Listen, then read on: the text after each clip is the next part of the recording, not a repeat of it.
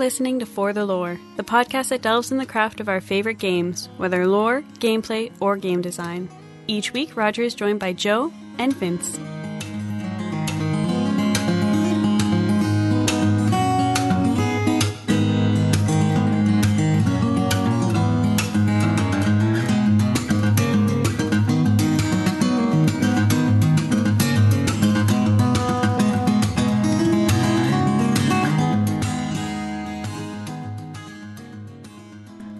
As an old time gamer, I remember being impressed by the colored squares that forced my imagination to envision a world other than my own.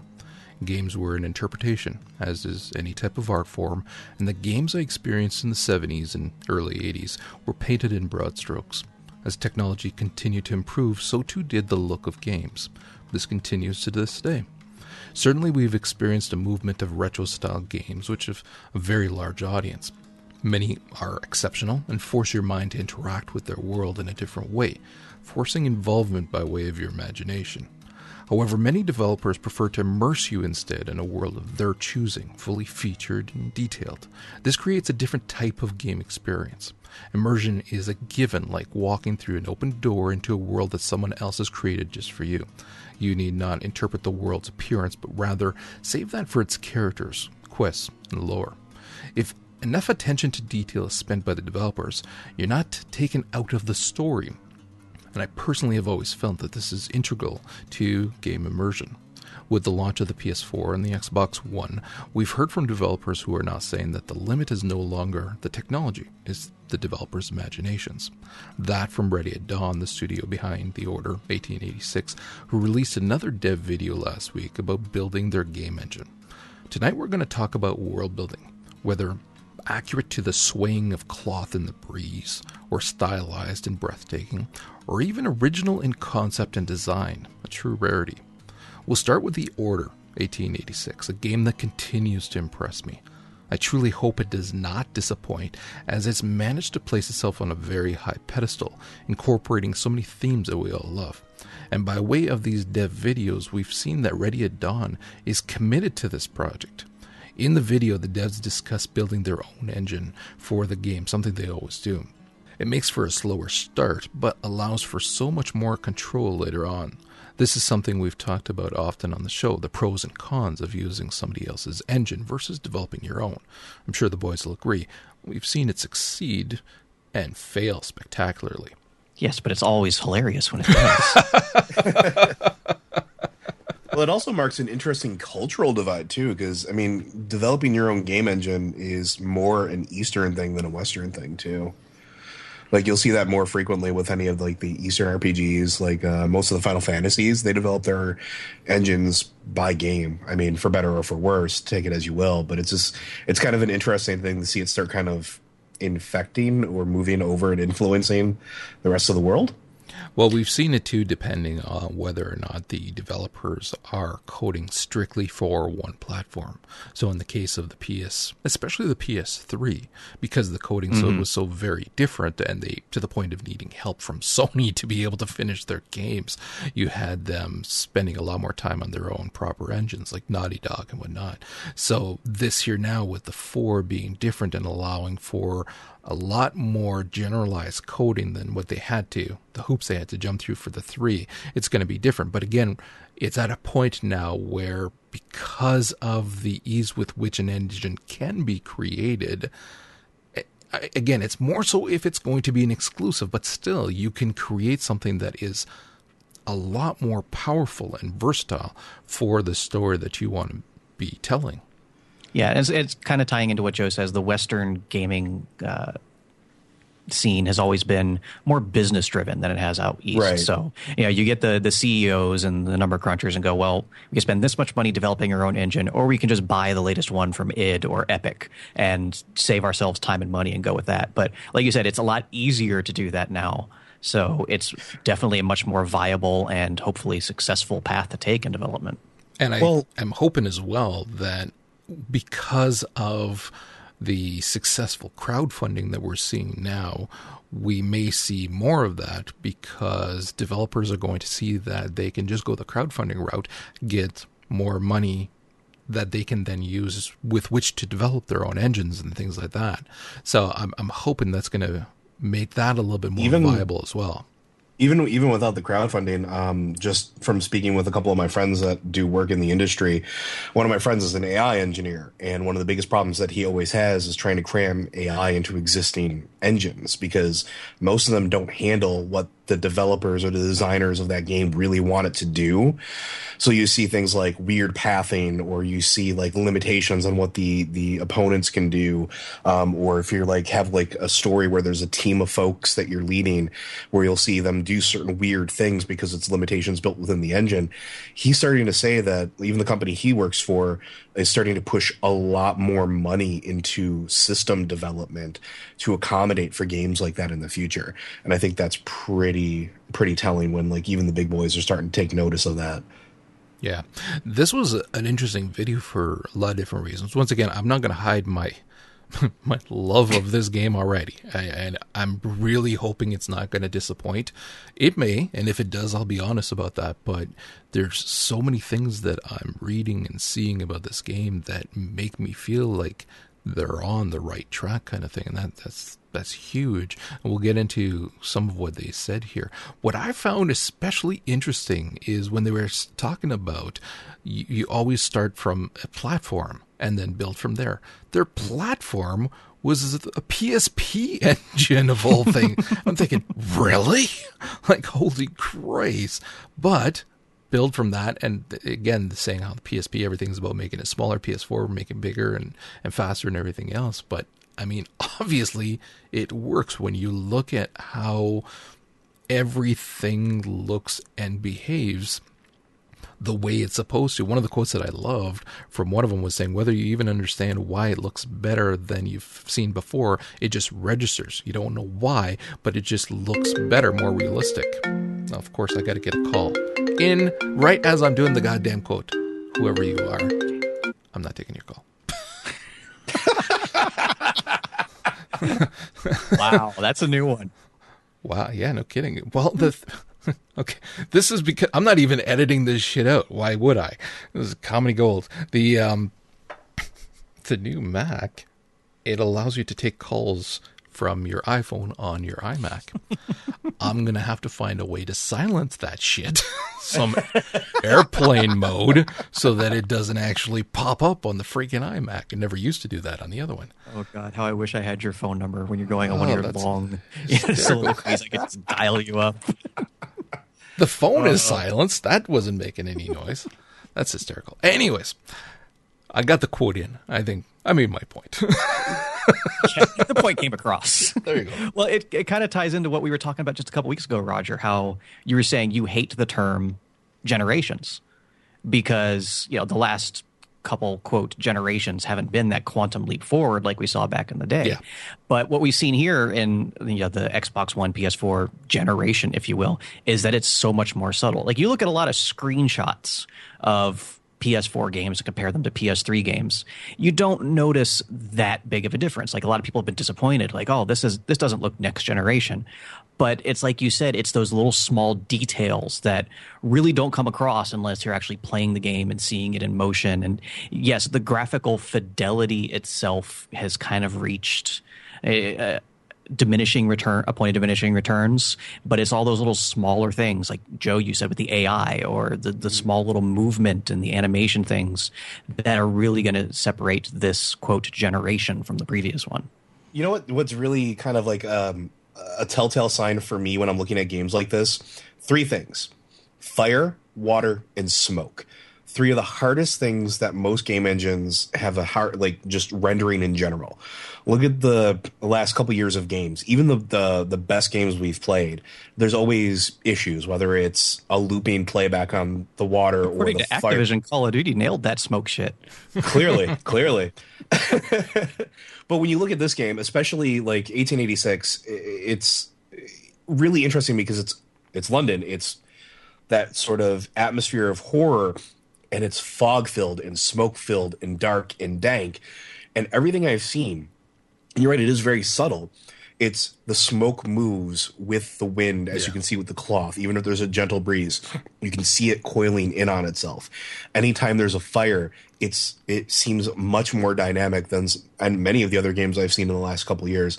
And the water actually looks like you would expect to see in a cinematic setting.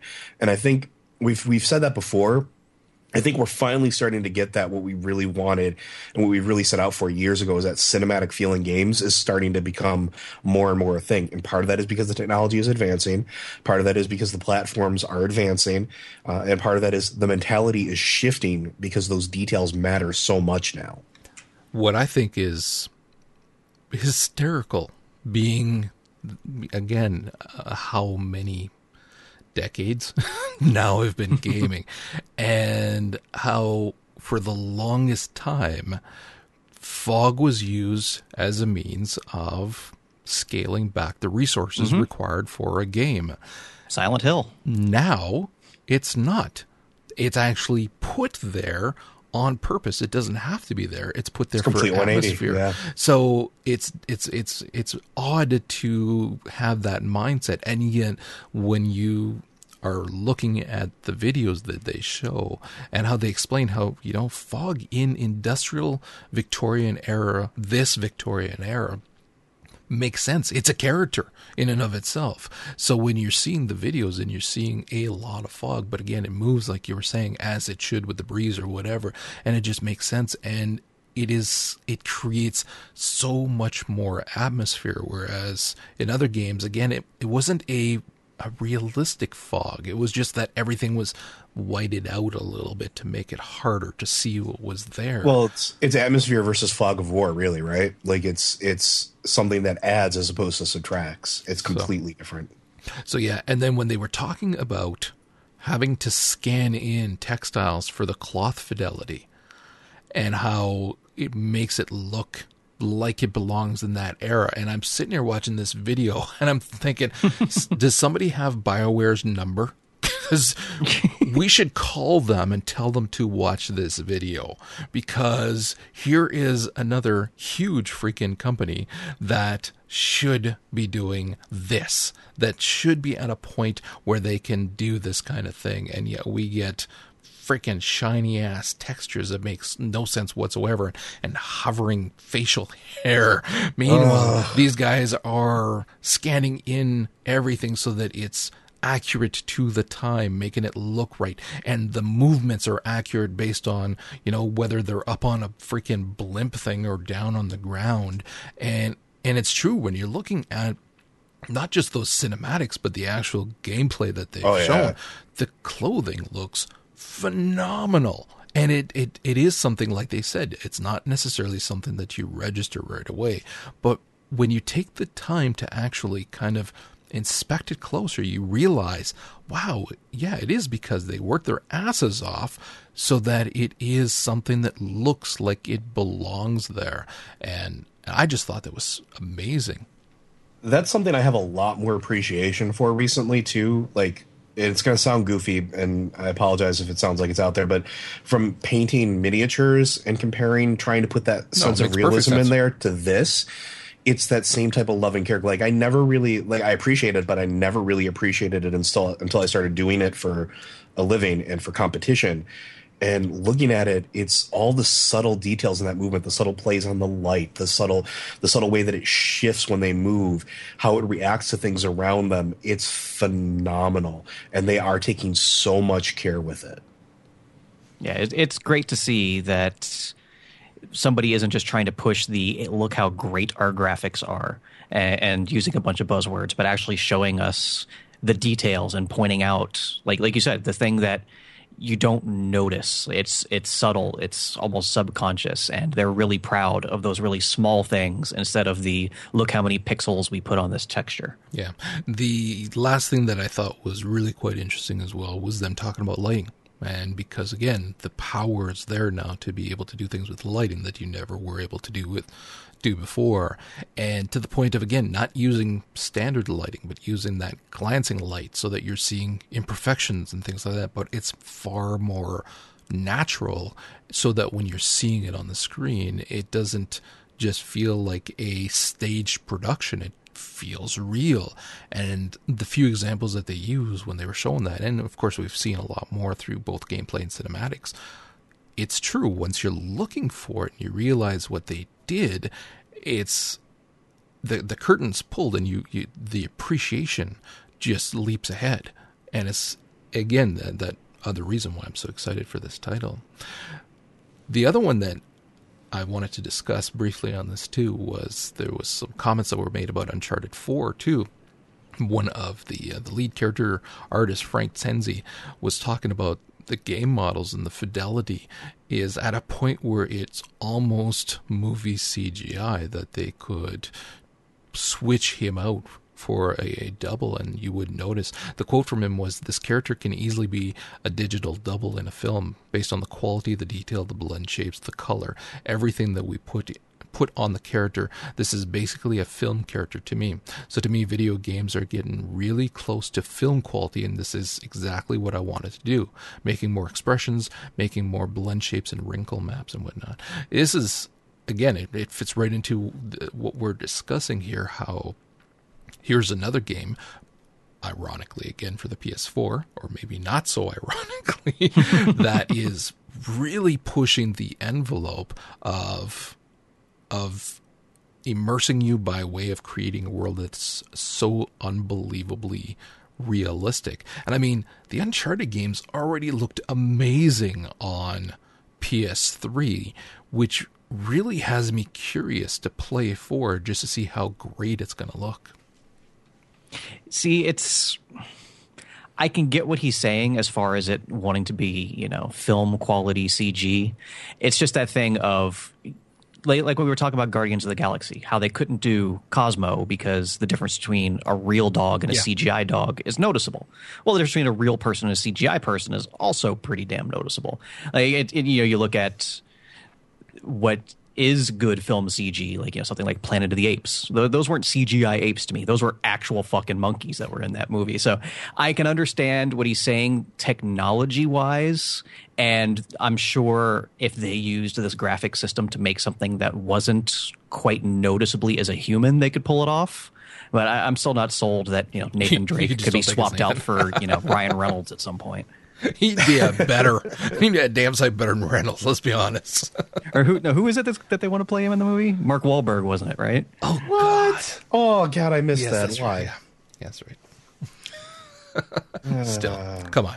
I, I think from what we've seen, I again am really looking forward to seeing just how amazing it's going to look. It's funny because completely off topic for a brief moment, I was telling folks that I I installed Windows 8 on my new iMac so that I could boot camp in and play a crapload of different games that aren't on the Mac side. And I, I decided because I'm tired of everybody making fun of me for not finishing games, so I installed a bunch of games that's like I'm finishing these goddamn things. And the first ones I installed were the Batman games because I never finished them. So I I started working on Arkham Asylum again. And I've got this bastard cranked up to 4K, maxed every setting, and I'm thinking this is going to look amazing. Eh, not so much. Mm, yeah, no. it's showing its age. It is definitely showing its age. I'm curious what cities are going to look like. That's going to be the mm-hmm. next one I tackle. But yeah, it was like, hmm, not quite as gorgeous as I thought it was going to be. Still a crap ton of fun, though, which goes against what I'm saying here uh, with the whole intro. But uh, I, I started playing and it was like, God, I miss this game. That's one thing I would like to see Naughty Dog do to make the Uncharted games more realistic, if that's their goal. There aren't that many chest high walls in the real world. Ah and nobody's hands are that strong. I'm sorry. I've watched that Mythbusters episode. they would be falling. Mythbusters has ruined so many things for us. I, I, don't know. Some of those Ninja Warrior guys could pull it off. I don't believe it for a Maybe. Second. I don't know. That one dude. That, that one, what is he? The uh, the fisherman? He probably could do it. All right. We're going to move on to another game that has gone to great lengths to create a very immersive world for a game that would typically not, necess- not necessarily have such an immersive lore, and that's Armello. Now, I actually approached them and I said, "Listen, I really want to play this game, and if it's any good and whatnot, I would potentially like to interview one of your writing staff too. So that's still up in the air whether or not we'll get to uh, to interview them. But they were kind enough to send me a key, and that one I kept. There's some other ones potentially coming. Um, I played it quite a bit, and it was funny because I don't know how much you guys have actually looked into this game, if at all. I've, I, I looked into it this afternoon when I read the show notes. Fair enough. I had I had never heard of it before. Okay, this was a, a Kickstarter thing that got funded, and it has a very stylized look about it, and it's essentially an Animal Kingdom kind of thing. What's funny is that when I had initially heard about it, it made me really think about the comic Autumnlands that we've been talking about on comic book. It's exactly kind of what I was thinking. Yeah, when I was looking at it, and and it works beautifully, especially if you're reading that comic. It's like, oh, it puts you in the right mindset. And the game is essentially there is what's called the rot, which think of some disease, and it infects you, and it if it infects you, you lose one health per turn. And the king has been infected, and basically there's you and three others. These are the four great clans, and you play as various animals. There's a bear, a rabbit, a, a, a rat, and a wolf, and each has their their specialties and things like that. Think again, think in terms of an RPG or even a, an MMO where you got your stats and different things like that. So you have different things that you can do, and there's different ways that you can win, whether it's by attacking and killing the king, who has a fuck ton of health, or you wait until the king has died from the rot, meaning quite a few turns, and then whoever has the highest amount of prestige wins. You gain prestige by winning fights, taking down these rot creatures that manifest themselves in different places, and rescuing villages. There's different quests you can do and whatnot. Um, there's a few other different ways that you can you can play, the thing that I liked is that it wasn't just your typical kind of story where it's a happy king and you know the countryside everybody's happy and you're doing quests to help people or whatever. No, you are fighting these other people. you're laying down traps to hurt them in different areas and all that. The king is not a nice person at all. There's a lot of backstabbing and, and things like that. It, it's just really deep and then you're getting these quests periodically say from one area on the map because it's it's very much a, a, type of a strategic tactics game as well where you're moving around and you got x amount of turns uh, plays per turn.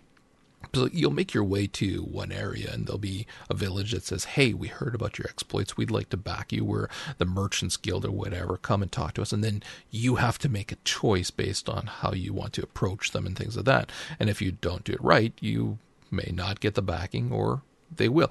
And different things happen that create this dynamic, persistent, and I don't want to say questing, but lore based on how you act and whatnot. At one point in one of the ones that I was playing, one of the games, the rat sent a hit out after me because he's a rodent. What do you expect? and like five, six turns later, the it comes up saying you you you I can't remember if it said you hear something or you feel something behind you. Of course, in a much more flowery fantasy type wording, and then you have a bunch of choices of what you want to do. Well, by that point.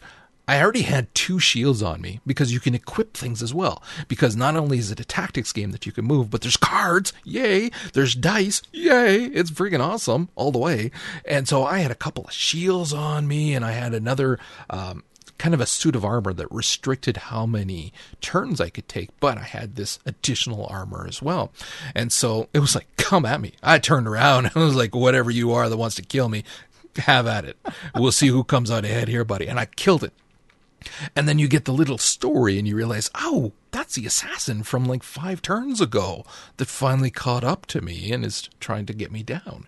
And so there's a lot of different things like that throughout that make it so much fun. There's there's dungeons that you I mean, you quote unquote go into them. It's it's a you land on a dungeon and there's a roll as to what the outcome of the dungeon will be, which is that's a little too bad. I would have liked to have seen more of an immersive thing once you go into the dungeon, but hey, they may change that at some point. This is still early access, so who knows?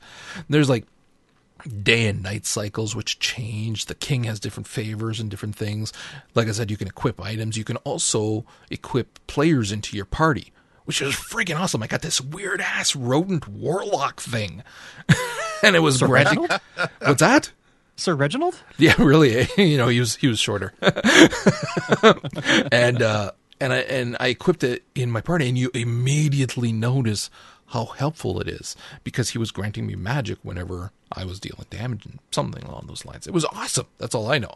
And so there's a lot of different things. Plus, they're they're already talking about introducing new cards on the 11th of this month, which is going to add a whole bunch of new playstyles and different things. That the maps are procedurally generated there's multiplayer, which is I'd love to play with you guys or somebody else kind of thing to get a feel for that. And there's like these again the dynamic quest lines and all that.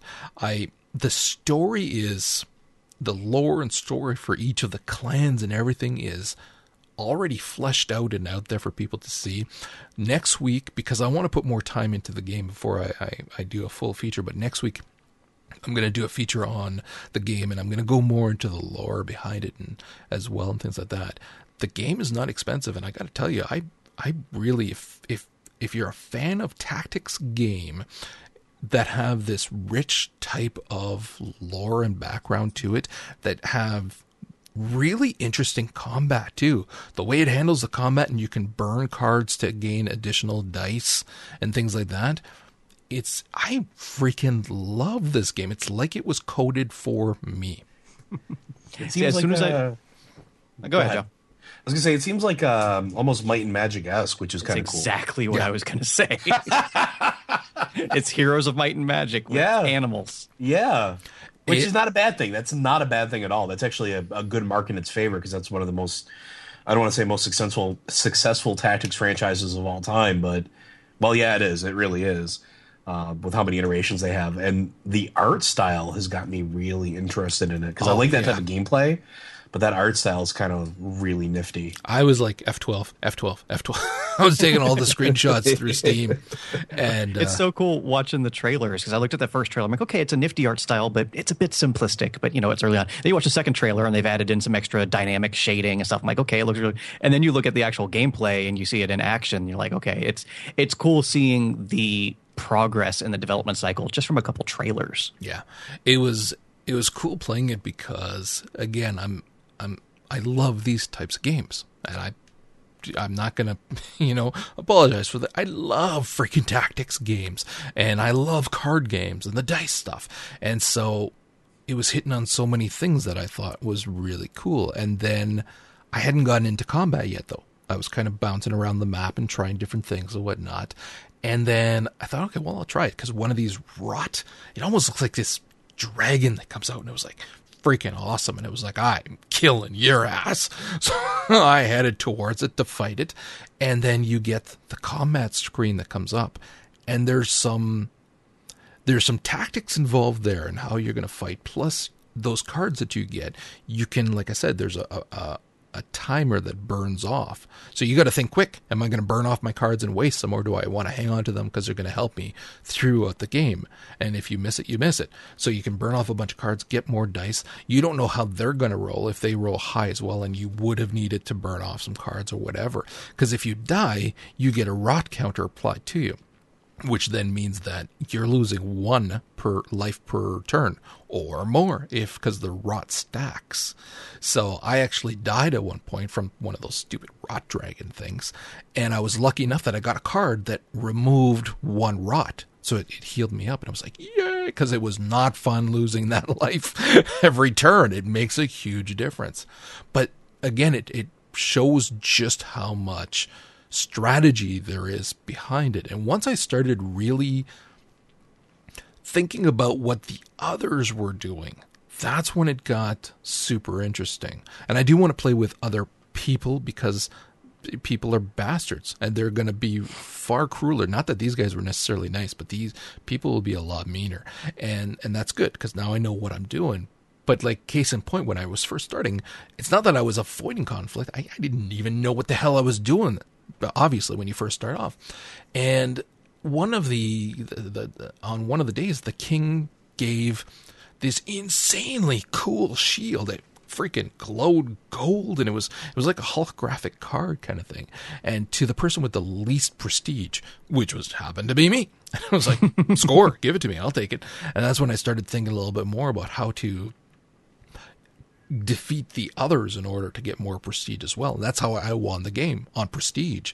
So again, there's so many different ways to play the game and and the fact that they're introducing yet more cards to keep this going and the, again the different maps and all that means that this can be like a regular game you play constantly and still have this wonderful original experience constantly throughout each one.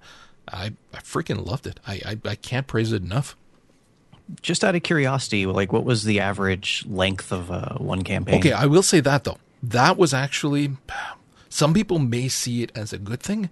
I found it was too long, mm-hmm. and I didn't time it. I, I, played a couple of games. I didn't time them. That's my next, which I also wanted to put in the um, in the feature that I'm going to do for next week. I'm going to time a few games to see what an average is because but of course, I'm assuming you can always just pause it and pick it up at another time, right? We'll see. I honestly, I don't know because I just oh, played oh, you, through you them. did them all. yeah, I, I, did them all. I had to because you get hooked in. Like one of them, I started and it was late. My like my wife and son had gone to bed, and I was like, "Hey, I've been dying to try this, and now's the time." Start playing it. I couldn't stop playing, and it lasted a while, but it lasted longer because I was waiting for the king to die from the rot, and so he's losing one um, one life every turn, but not like every I shouldn't say turn every day. So there's a day and a night cycle. Well, he doesn't lose life during the night cycle when you also get a turn. It's every day he loses one life, and I can't remember exactly how much life he had, but it was a lot. So like we were playing for a long bloody time. It was awesome. I loved it, but I would really like a much shorter option so that when you're selecting, do you want a long or a short game kind of thing, mm-hmm. and give that king, you know, half of that health so that you could really get a good fast game mode kind of thing. That would be awesome. All right. So, anyways, like I said, next week I will have a feature out for that, and unless something goes horribly wrong and changes my opinion, it's going to praise the game. Fair warning, just because again, it hits on every cylinder for me. It's a freaking tactics game with cards and dice and lore and awesome and animals. furries. Yeah. Win win. All right, let's move on to something else that we're excited for right now. And there was a lot of news that came out for it last week, and that's Crowfall. We've touched on this briefly, but now they had their Hunger Week where they had five days of a ton of information. They're getting to that point where they're releasing a lot more details about the game and what we can expect because they're saying again they've been saying how it's going to be a different type of MMO than what we're used to. And so this was kind of the turning point where they really were given a lot more details. And they were talking about it in terms that would make it easy for people to relate to in terms of board games and things like that. Talking about win conditions and board resets and how it pertains to permanence in terms of MMOs and things like that. How in MMOs your character is what is permanent, not the world, because you really don't effectuate any change over the world, so it doesn't really count. And what they want to do is they want to set it up so that your character is going to be permanent. However, the world is going to exist by way of campaigns. And they can have multiple campaigns running at the same time. The campaigns can be different in in every way, shape, and form, so ranging from anywhere to say a month to a year. The the way they were talking about it is basically it's going to stop when it stops being fun, and then you put your character into these campaigns, and your character is this immortal who they're they're working it into the lore who pops into these campaigns to accumulate whether it be wealth or you know so whatever else kind of thing. And wealth or glory or relics they were saying. And they scavenge through these they call them dying worlds. And so that's where you're going to get the need to continue playing as opposed to an MMO, which once you hit max level, so many of them shoehorn you into dailies. This is going to be once you finish that campaign, you just go into a new campaign. And now you're in this campaign that could last a month, could last a year. They're going to try to fix it so that they they work on ways of keeping you into the campaign, whether it's by by way of granting you excesses or removing punishing you. They haven't decided yet, but they're going to try to keep you so that you're in there. But I don't know about you guys, but I thought that was freaking awesome. Like this really, really interested me because I've never hidden my hatred of friggin' dailies. I think it's a great concept and it's incredibly unique. Like I haven't heard of anybody attempting anything remotely like this before. So personally, I doubt I'm going to get into it just because the the way I look at it is okay, you have this campaign, it has a set beginning and uh, you know a semi set end. Well, I it kind of puts me on the clock personally is how how I now of course this game doesn't exist in a playable form yet so any number of things can change but just conceptually look at it you know if i just want to log in and putz around for an hour or two and call it a day you know i feel like i would be missing out by not playing more often than i'd that's not true though well, I, I don't. Again, I don't know. This is just my general feeling from this. But no. again, as a concept, I, I think it's amazing. The way that I look at it is that not everybody has to be the person who wants to be, you know, the ruler who's the one mm-hmm. who sets everything up to to set up the castle, like the example that they use and whatnot. Not everybody's going to need to be that person. You're going to get the people who are just going to log in for a few hours, go whether it's clear certain parts of the map or or help build different things in different areas or you know go do crafting. Any number of things that you can do? Plus i'm going to assume while i haven't read it i don't know if the information is somewhere i'm going to assume you're going to be have uh, access to more than one character. So you can have, you know, one character that's in this campaign, another character that's in this other campaign, and just send them out and you'll have that variety of what you want to do. And the way that they were talking about it too, in terms of really being open to all kinds of different types of campaigns, it's going to basically give you those rule sets right from the get go so you know mm-hmm. what you're getting into. So if you're looking for something that's fairly relaxed and mellow, that option should be there for you to put at least you know one alt in there to play whenever you want to just relax and then you want something that's balls to the wall going to be insane and and really epic in scope well you have that choice with another alt yeah, that's well, what I'm saying. It's still it's still very early in the development cycle, and we're gonna have to see what yeah, all those options yeah. are. But so right now, I'm not super interested. But like I said, it's it's such a cool concept that I, I will be looking into it as it goes on. See, and I'm I'm I'm of the come on, eh, I'm somewhere between you two. Like I'm really excited for the concept as a whole. Like I think it's a really interesting idea to have these campaigns that kind of exist either in bite-sized moments or if you know they're going to be year-long campaigns or whatever the case is. Um, but I do see what Vince is saying too. Like it's sort of a mental block for some people like me. Like I do like bouncing into games for a couple hours here and there and not feeling like I'm pressured. I also tend to work on one character continually until I'm done. Uh, or until I hit a point where I'm like, okay, well now it's time for an alt, which can sometimes take months or, you know, sometimes a couple hours. It all depends. So if I'm not done with whatever my main character is at this point, I'm not sure I'm going to want to, you know, have an alt that goes into another campaign. So if that campaign that I that's going on, I'm going to feel like I have to log in and participate with it. So I can see it going both ways. The implementation is going to be something that I'm going to be paying very close attention to because there's a lot of potential here. There's a lot of cool things that could be done with this. There's a lot of cool concepts at play. It's just all going to matter when this game is playable, how these things are introduced and how they are set up. I think it's going to matter on how many campaigns are available. And they were saying that they want this to be very much a community driven thing where people are giving them suggestions of different things to do. And as long as it's not world breaking, then they can implement those campaigns in, in different ways. And it's it, it's it's something where we've seen that can, as long as it's well moderated, which obviously it will be, because it's not the people making the campaigns; it'll be the devs. You can get such amazing things come out of that because of the imagination of the masses. So, I think that as long as enough campaigns are available to suit the many different styles that people like to play and you have enough choices in terms of your characters as well which is something that we saw actually there's quite a bit that you could do in terms of customization for your characters.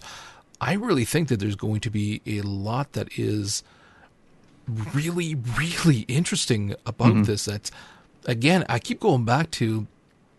I enjoy playing MMOs. There's certain aspect of MMOs that God I love. However, there's a reason why I'm an altaholic because I want to play more alts because most of the time that end game stage is horrible. That's where the game stops and the grinding begins. And I I hate that. Whereas this, in theory, would not feel like you're constantly doing the same thing every day. And that's what I really love again. Sure. One thing I like really potential. So one thing I really think could work in their favor here, and I'm sure Joe, this is something you can uh, at least attest to from whenever there's a big patch or an expansion in World of Warcraft, everybody just dives in and races. You know, everybody wants to be the you know first level whatever or druid or first one to clear this wing of the dungeon and all that stuff. And this is a game that supports that playstyle yeah. endlessly. Yep. So yeah. I, I really think even though it might not might not appeal to some of us, I still think the game can be very successful with what it's doing. I would agree. I think that is uh, you make a very valid point, and that would appeal to the people that constantly need that um, motivation. We'll say that external motivation uh, to sort of devour content. If that's there on a regular cycle, I can see that being very popular. I I look at it not just in terms of development, devouring content, not not in terms of I have to be the first one, so much as this is new. I want to mm-hmm. I want to experience yeah. this. I, I might not be the first one, but I still want to be part exactly. of the race. Yeah, exactly. I, I just want to participate. I'm happy to be here.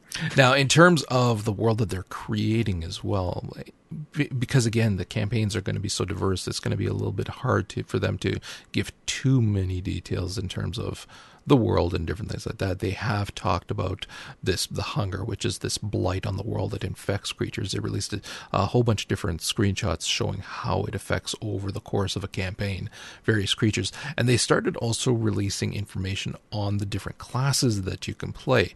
We're going to start with the Templar that they talked on the second. And Joe, I'll let you go with the uh, the story for that one. So the Templar was actually a really interesting story. First of all, uh, the thing you'll notice about it is that it focused on a female Templar, uh, which is something a lot of game companies tend to kind of gloss over. Is that you know there are females in fantasy worlds, and they're not always want to be princesses. In fact, the Templar takes a big dig at that right away yeah. with the opening lines of "I once dreamed of being a princess. It didn't work out." That I thought was absolutely hysterical and a great pop culture reference on top of it. It's Viv from Rat, Rat Queens. It is. Absolutely. So you talk about this character that watched her mother die and can still remember that. And here it's in the concept of the hunger occurring. And the hunger is essentially a zombie plague. Yay! Um, people get up, people devour each other, and when they die, they get back up and they devour more people. It's kind of how it happens.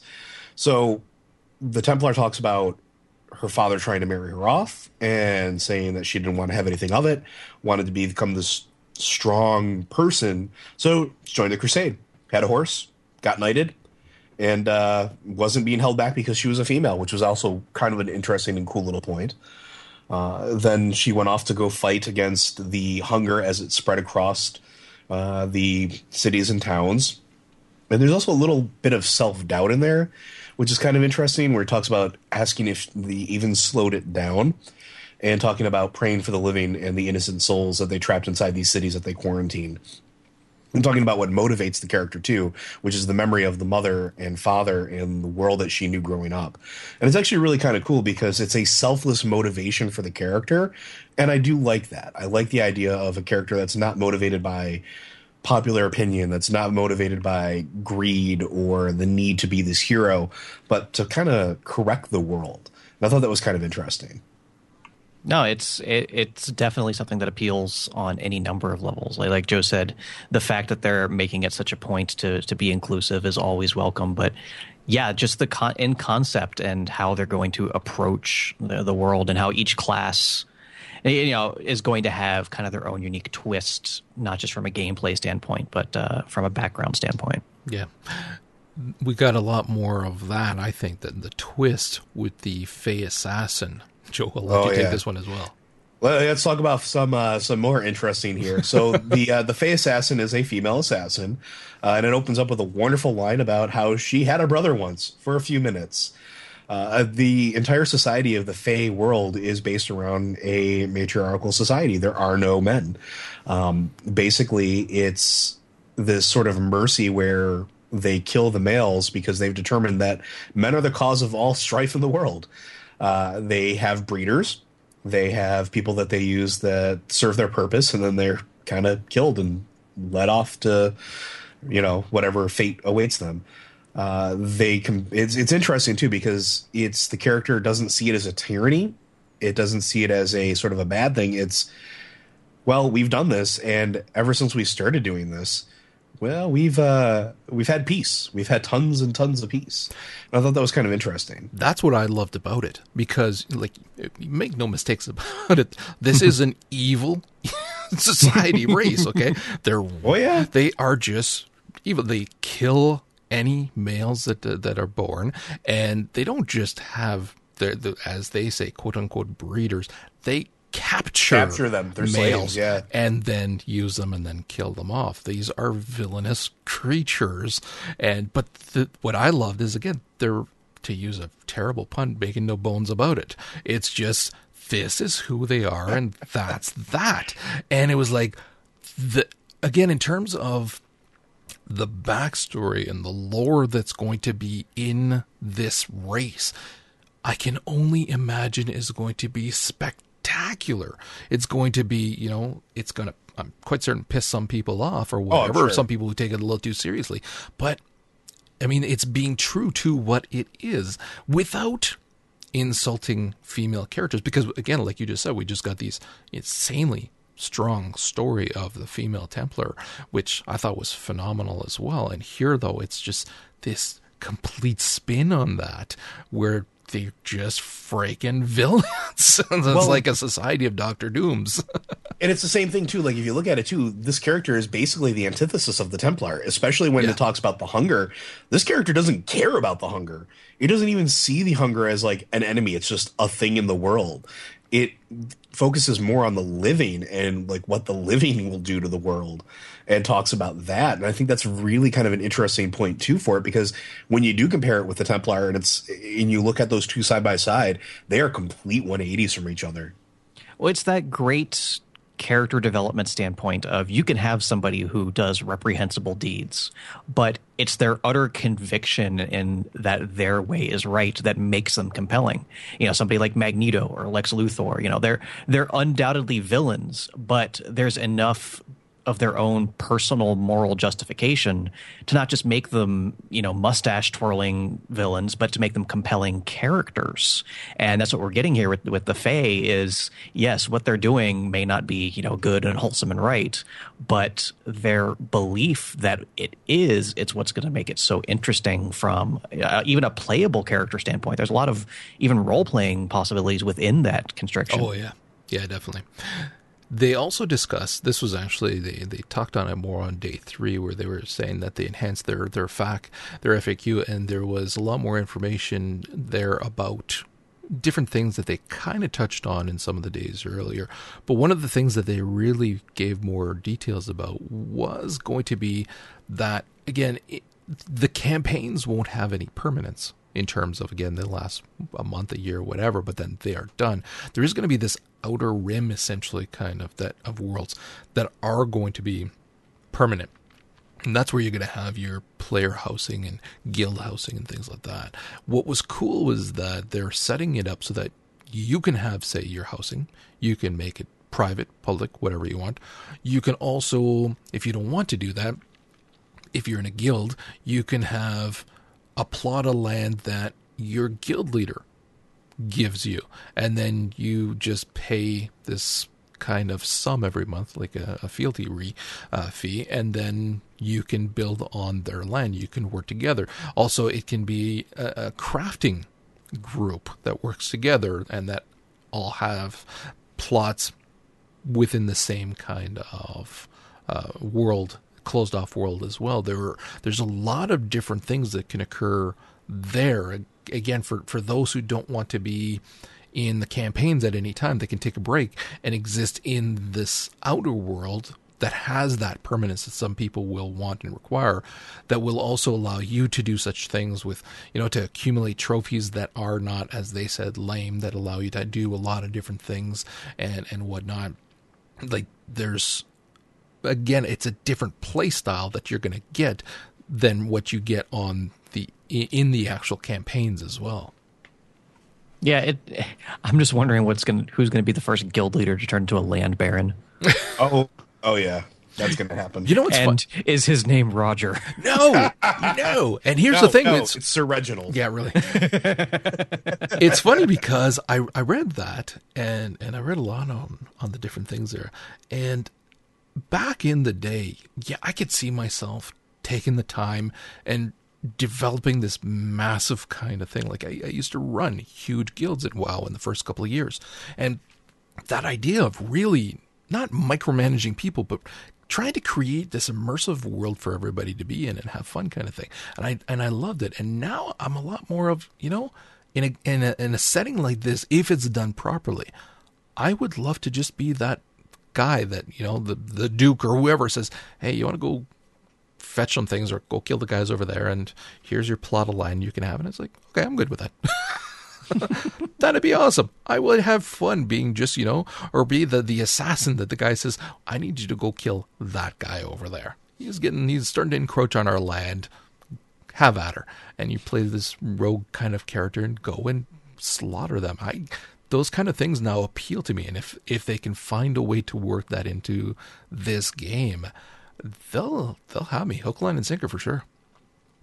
One of the other things that they touched on, of course, we're getting this now all the time, is funding for the game. And they did say that they are going to go a variety of different ways to try to get money for the game, but they are going the crowdfunding way as well, which, when it's done properly, I'm all for it because then these devs don't have to answer to the powers to, that be at EA or Activision, which screw up their freaking games.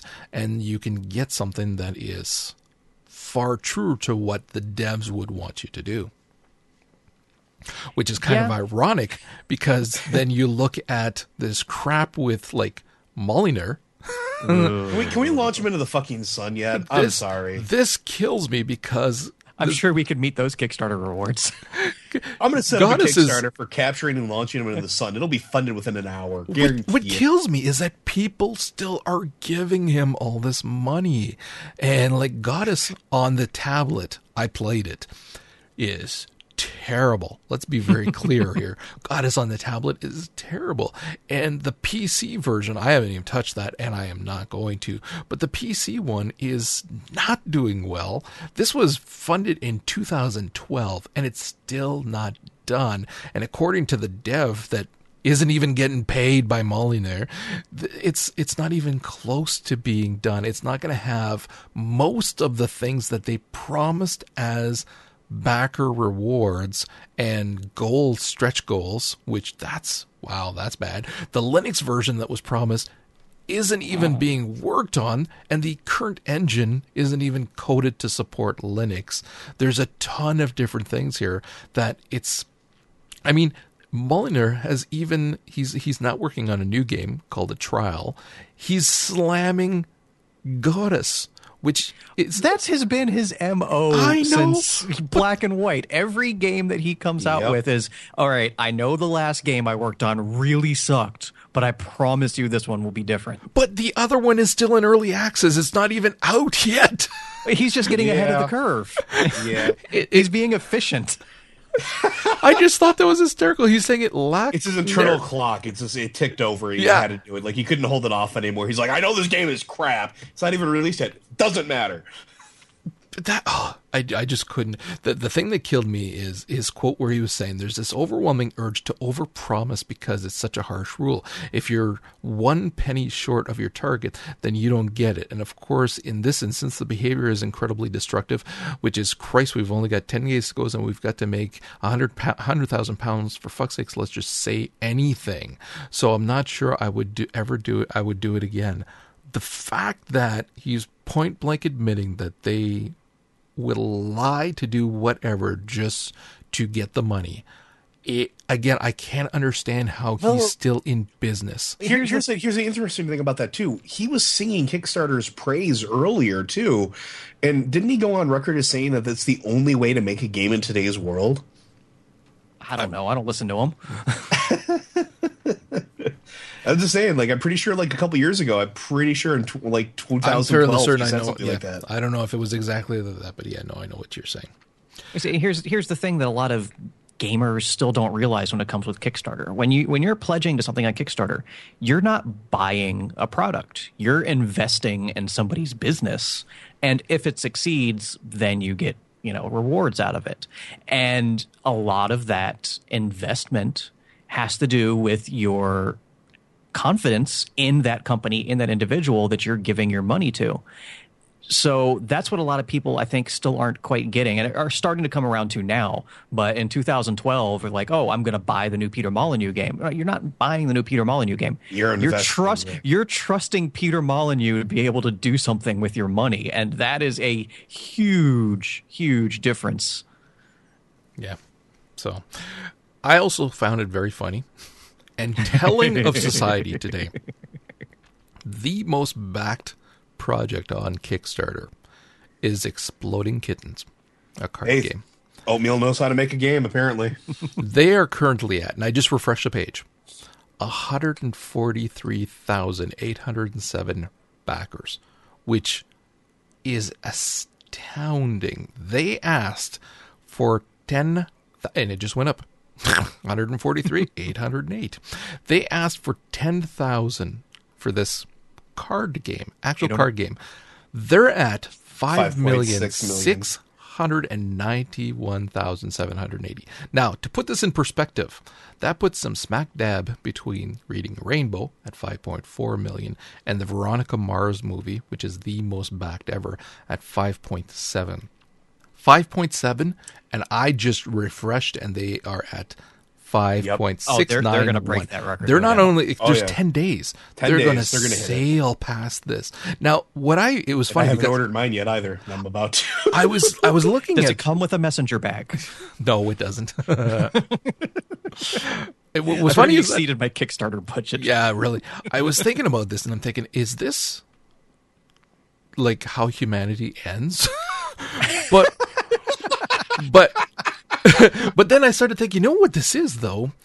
It's backing something that is a social integration. This is a game that mm-hmm. you play with people. It's going to replace Cards Against Humanity finally, so people stop playing that thing because people have had enough of that now because it's everywhere. But it'll be that new game. And then I was thinking, this, this is actually excellent because it is keeping card games alive. It's keeping that idea of these card and board games when you're having these social interactions alive. I think it's fantastic, actually. Well, see, and this is cool for me too because like every week, every Thursday, I have a gaming group that comes over. I mean, if we're not playing tabletop RPGs, like you know, any of the the Dungeons and Dragons or any of the Deadlands or, or anything like that, we're playing board games. Like we're playing Munchkin cards, or we're playing uh, any of the Arkham games, any of the the Eldritch Horror games, or any anything of that nature. And this fits right into that. And we like to have that social interaction with the with those people once a week. We find it really, really I don't know, useful for staying sane. And this fits right into it, just because it's hilarious fun and it forces you to interact with people in real space. Yeah. The thing that I really find interesting about this Kickstarter is, of course, it came out and it was ludicrously successful. So they turned the Kickstarter into a game of its own. Like we we can't do anything more with all the money you're giving us. so they started putting in I, this has to be the first time in history Kickstarter achievements of you know not just okay this is how much money we made, but socially interacting with the backers and making a game out of the Kickstarter itself. Like we we don't want any more of your money just tweet us pictures of your back hair and we'll give you guys more rewards. And I think that's gone a long way to its success of it, that's a brilliant strategy. It, it's helping getting the word out. Getting they just got seven more backers since we started yep. talking about yep. it, and it's it's just a great social experiment and you know everybody talks about you know trying to gamify everything they gamified the fundraising for their game and it's it's worked out ludicrously well. That's just that's a brilliant strategy.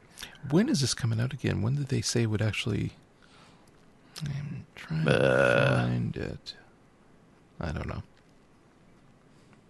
Anyways yeah i i sadly, I don't have anybody that I could play this with. Really, the, the people that I interact with mm, is not really something that they'd be that interested in. But man, I envy anybody who's going to be playing this. Okay, we're going to move on to just a few other news items that that came out. One of them was actually Joe. You'd wanted to talk about Elite Dangerous a couple of weeks ago, and so uh, go ahead for a few minutes and tell us what this is all about. Sure. So, if anybody doesn't know, Elite Dangerous is a uh, a dogfighting space game that actually is sort of the Rebels versus Alliance sort of trope, um, but it spans the entire Milky Way. Like the game is so large in scope that it covers everything in this wonderful futuristic society. And unlike such games, uh, Star Citizen. Uh, you're not going to go weeks without seeing somebody. You're going to interact with other players, whether friendly or not friendly, on a daily basis one of the things that's interesting about it is some of the some of the story of the game is really hard to get to. You have to do certain quest chains or do certain weird brazen acts to get uh, the attention of like the browncoats essentially, uh, and sort of earn their trust and then fight with them if you want to go against the federations. Uh, or if you want to fight for the federations, well, then you're already part of that and you just follow whatever little crumbs they give you. One of the interesting things is that in a recent interview, the company behind Elite Dangerous uh, has started talking about having community goals as a new type of story driven collaborative events. Now, these are things that I've enjoyed in a lot of other games, like even Warhammer, uh, the MMO way back in the day. As terrible as that game was, the story community events were absolutely phenomenal. Uh, Guild Wars 2, the community events that they happen, the dynamic quests that pop up are really, really cool. And seeing something like that pop up in such a large universe is a really interesting concept. And I like that idea. They're also talking about doing these at regular interview, intervals where players will be forced to collaborate towards the same goal, regardless of what they're doing in that section. And that's sort of kind of a cool concept because in games like Eve, there's really nothing that isn't player generated content, and most of that is just, I'm going to blow you up if you don't pay me. Here it's, well, there's a giant, big, bad, you know, XYZ. Maybe it's a pirate fleet. Maybe it's a rogue space station that's holding cargo or people hostage. Whatever the case is, there's going to start being this influx of events, and it's all going to be the first wave is going to be centered on supplies and bounties, uh, where there's going to be NPCs or possibly even player characters that went upon the, the bounty board that's being backed by you know the actual game devs that say yeah this person's a little too big for their britches. Here's a hit for them go see if you can actually take them down. And i thought that was a kind of an interesting concept because they're looking at this game and this game is absolutely gorgeous. And if you have a flight stick it's ridiculous amounts of fun but they're looking at ways to kind of keep it fresh and that's a big thing because they actually care about this game and they care about what's going to happen with it and you can see this they're looking well flying through space is cool dogfighting is cool what can we do to make it cooler and I think that's a really really cool thing. I've been holding off on this, but I've been kind of keeping up with it to a certain degree. But super super interested in it. I just again because I have so many other games to play, I haven't bothered picking it up. But it's just I've I've wondered if it has enough to really hold you, enough that's interesting to hold your attention, or if it's mainly just the space exploration stuff, and I should just wait for No Man's Sky instead, kind of thing. I it's hard to tell. Uh, I like the space exploration. I like the quests that I that you get give, that you are given. Um, I like things like resupplying space stations or trading cargo or interacting with other players like that. I sort of like that feel to it, especially in something like that because I like the idea of forging my own destiny in those types of space games. So for me, there's a ton there. Uh, there might not be enough for you there yet. There might not be enough for you there ever. Uh, I would wait and see if maybe they have a free trial period that'll come up, which I'm sure is going to happen pretty soon, um, and give it a shot but you definitely have a rig to run it at highest settings. That's for damn sure. yeah, that's the thing. I would love to be able to see. Can you imagine that game in 4K? yes, I can because my, uh, my one of my buddies at work he bought it with his brand new uh, with his brand new gaming rig, and he had it cranked all the way up. It is the most gorgeous goddamn game oh, yeah? I've ever seen in my entire life. I might have to just break down and pick uh, you you just sold it right there. yeah, because again, I like that type of game. I I do love those space exploration sci-fi games. I really do. It's just that you really don't need that many of them in your life. That's and true. just mm-hmm. one of them that you really enjoy and you you like the way that it plays and whatnot, and that's basically all that you need. And for me, that was not Eve kind of thing. And I haven't had yeah. that now for quite some time. And so like I've been that No Man's Sky is I cannot wait for that. I cannot wait for that. But this is actually hitting on a lot of things for me as well. I'm, I'm interested in Star Citizen too, but that one's taken a while to get off the ground, really. And it's so bloody goddamn expensive as well. And not only that, but you can go so long without interacting with a, a damn soul in that game. Like I have a friend who backed it and got alpha access or whatever the case was, like pre-alpha or whatever the hell they called it, whatever their build was. And he was just like, it is the most boring piece of shit he's ever played, and he regrets putting the money into yeah, it. Yeah, but there wasn't as many people in but it. But he has a three hundred dollar gold starship. yes, yes, he does. Tell him like I'll, I'll give him fifty five bucks for it. I, told, I told him I would give him thirteen fifty. fifty five, buddy. If you're listening, I'll give you fifty five dollars for it. okay, we're also going to touch br- briefly on the Persona Five trailer. I saw that Vince, and I thought of you, and I thought, my God, I hope he brought a change of underwear with him at work that day. this in entire reveal is so ludicrous because this was the climax of a 30 hour live stream that Atlus put on. A lot of it was community stuff, uh, you know, fan polls and this and that. Really, the big focal point of the entire stream was the Persona 4 Dancing All Night rhythm game that's coming out this year.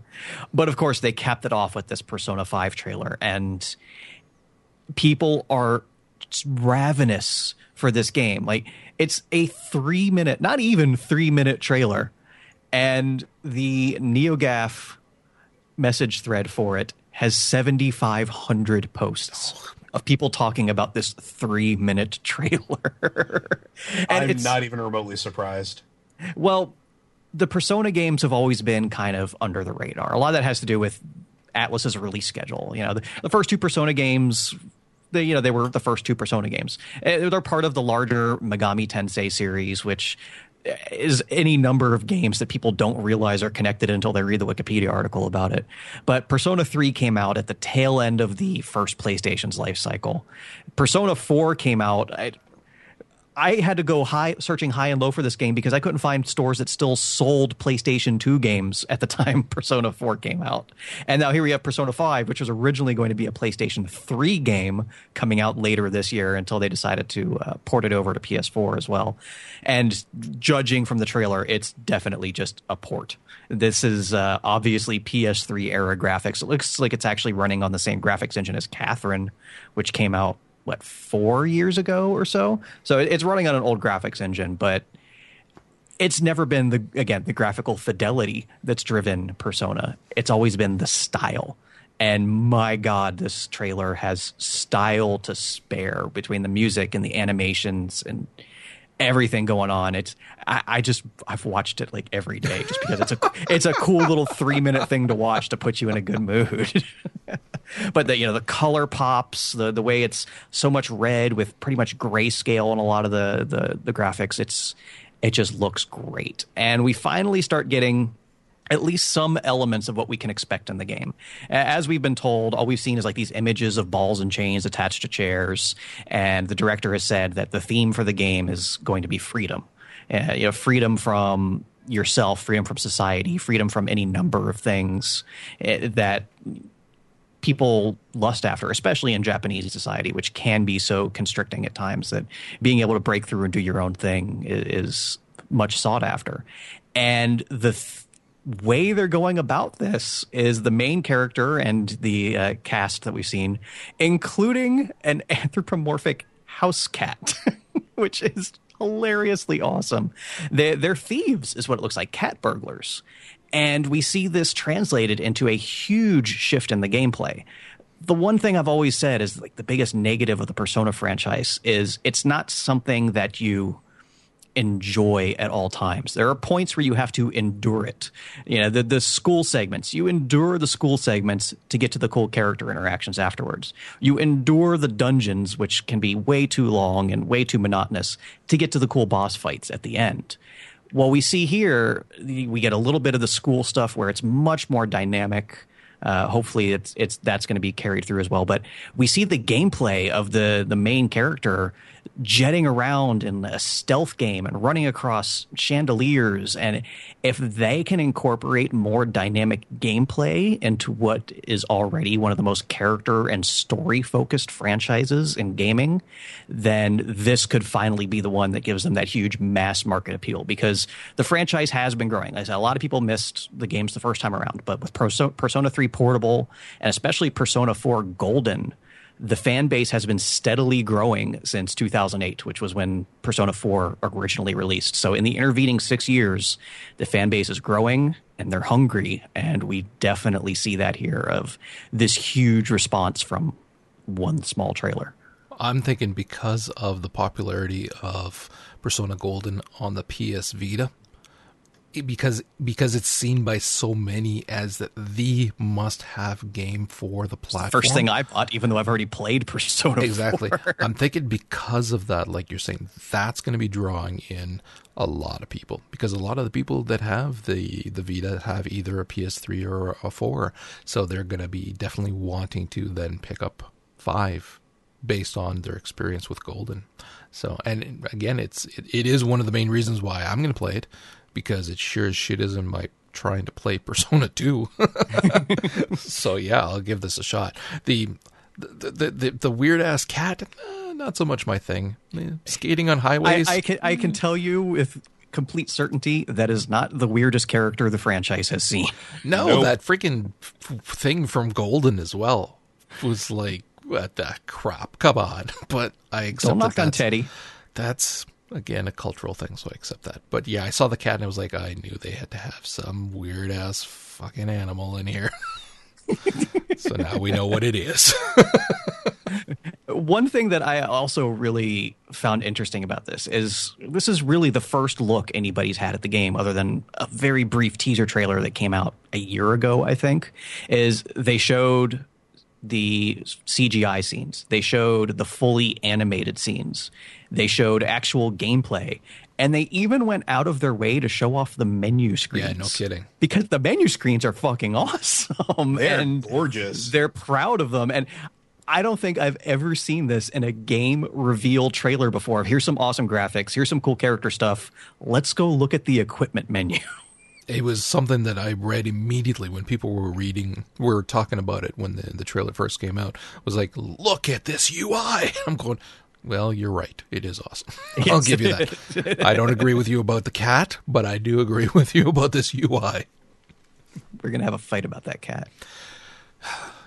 no, no, we're not. One day Roger stupid. will play it. He won't tell us, and he'll fall in love with the goddamn cat. Well, I'll definitely play it, but it's it, it's not going to be my Rocket Raccoon.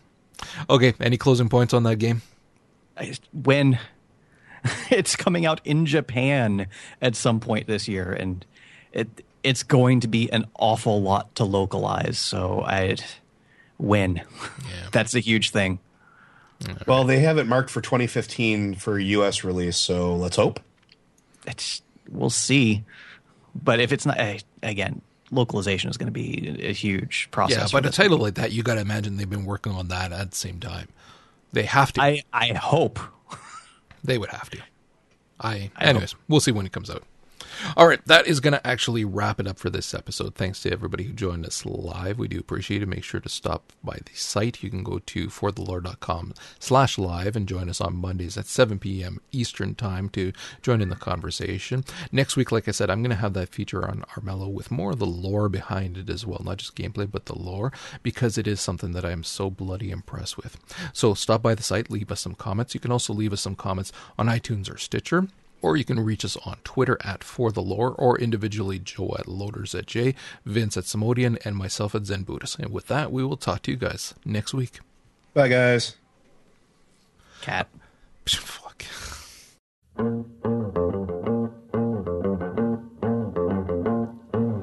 King Creole. There's a man in New Orleans who a rock. Now we can talk about Poke Superman. He's evolved into something else. I, I know I know we're gonna hate it, but I had to throw it in there. Oh, I already read it. it is. It's, he's Poke Superman. Because if there's one comic character that needs more powers, Yeah, it's it's him. Superman. It, it's so Clearly. freaking ridiculous. It's unbelievable. It's a game power. You can use it once a day, kind of thing, and then you got to recharge your cells. It's a game. It's a racial ability on an MMO character. You can use it once a day. Like whoever wrote this is a gamer. It's so goddamn stupid. It's unbelievable. So you know where I stand, like you didn't already when we talked about. it. Yeah, uh, without even looking at it, I knew where we were going to stand and that we were going to 100% agree. I am done with winter. Unfortunately, winter is not done with you. The person from Florida is not allowed to comment. I agree. Listen, you you have my sympathy. which is worth shit. Precisely that. I was supposed Listen, to do this. I'll week. have you know, I have had to wear sh- shirts with Shut sleeves on them for the last week. just, just seriously. Roger and I live I in an to- area to where my- 30 degrees is balmy. I have air I had to put my fan on medium last night down instead of high. and beat your ass to a pulp. and don't kid yourself, old man with a cane or not, I will beat your ass to pulp. I, I will drive Roger down there myself. I'll go up to Canada, get him, and then drive him down there to beat your ass. God. Last week, Wednesday, I wound up taking such an awful spill that I wound up having to cane out. Welcome which, to my world. you know, what's that? So welcome to my world. Yeah, so I, I feel you. I mean, at least it had the nice little stabby stick at the end of it, so I could stick in the ice. But oh man, I've got those two. You name the type of cane, I got it. I believe it. Except for the really old man, like from Up, with the, the feet that stick out with the tennis balls on the bottom. I don't have one of those yet. Don't want one, but I don't have one of those. Nice. I just recorded. Vince is going to appreciate this. I've got the beginning, the intro for this thing. And so I thought, okay, I'll record it beforehand so that I don't screw it up. It'll sound good. Get it all in there. And it took like four goddamn takes, obviously. Pain meds, wine. What do you expect? Mm-hmm. Last one was flawless. It was perfect. And I'm thinking, I probably don't even sound like I'm dying. This is going to be great. I listened to it, and what do I hear? That goddamn squelching from the other night. For some reason, I don't know if it's the cable or whatever, but periodically, as I'm starting new recording sessions, I have to unplug the USB cable to the iMac and plug it back in, and then it's like it resets and it remembers, oh, I'm not supposed to freaking squelch like that. I I have, I have named my uh, my French Crusader Roger, and every time I use uh, the Divine Accuse, I just scream J'accuse every single time. Have I ever said that on the show? Yes, I believe. I have? Yeah. Yes, Okay. you have. Yeah. All right. I wouldn't put it past me. I'm just asking. I don't know. You definitely have, but you've gotten me more kills in that game than most of my other characters. So congratulations, Roger. Of course I would. Although your character has the flaw where the only way that I can get him to relieve stress is to go to the brothel. So there's that. He's French. Come on. it's what we do. I played the that Armello, which I freaking love. It's like that game was made for me. Well, It looks cool. It's the It, art style. It's is got dice gorgeous. rolling in it, Roger. Of It's course. got freaking. It's got And cards. cards. That's what I mean. It was like this guy. We keep hearing his voice. He says he likes all these things. Let's put it in a game. Let him play as a fox. Awesome. and my fox kicked ass. he was awesome. He had two shields on him. I should save this for when we're actually doing the show. it's like Bunny would come after me and it's like, come at me, bro. I got this. you're, you're not going to survive. Tell me And it's like if your character dies, you, you you come in as a rookie spearman and contribute as well. that's hilarious. One of the enemies has to be a Sir Reginald. That, that'd be. I will. I will. Sir Reginald will exist in my game world just because of you as an NPC. He's going to be one of the high nobles that they have to deal with. Just, just for you, Roger. You know, it's funny because I was listening to the the edit. Did you actually see the picture I twittered showing the Yes. editing of that? I know you did. I don't know if Joe saw it. I did not. I've been off of Twitter for this week. Oh been- my God. I've been hurting. The it's like a, the episode of a thousand cuts. It's just it was the oh, editing. that I did see that. Oh my god. I trimmed forty five minutes from the show. So that yeah, that's It, it, it actually, the the, the finished product was really good. So, but I'm listening to it obviously as I'm editing, and I was thinking, a, I, I'm dying to play again. I'm just freaking dying to play, but uh, you could tell I'm a freaking like MMO alcoholic because I'm thinking, man, I'd love to try a different character too.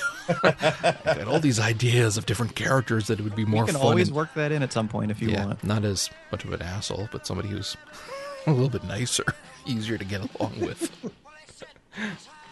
Yeah, but that would like. I like the fact that your character is interesting to deal with. That's one way of putting Although it. I, I was thinking today because I'm you know, going over ideas for future campaigns, isn't one of Sir Reginald's chosen personality traits that he must be seen as a hero to the common people? Uh, I think that's something along those lines, and I'm kind of doing that in my So own should way. he be a little nicer to Nope. the guy that's going to be singing songs about him? Nope, nope, because it's his job to do it. He's hired to do it. That's that. I don't have to be nice to him. Oh, you're you're paying him. Well, he was tasked till, with wait this till there- wait till there's treasure. I had my idea of what I was going to do, and then you said Well, you're going to be singing about uh, him, and I went, "Oh, this is even easier than I thought it was going to be." Unfortunately, you know the, the the Rust Monster had a very nice collection of non-ferrous items that he uh, collected over the last year, but uh, somebody buried it under a couple tons of rock. Well, yeah. Well, that's gonna happen, Not me. That wasn't on me. He decided. dude. I that. was out of. I was I, the, again. My character was hit- the way that I was playing it. He was out of healing abilities, so he was like, "Fuck this." Fight it? No, thank you.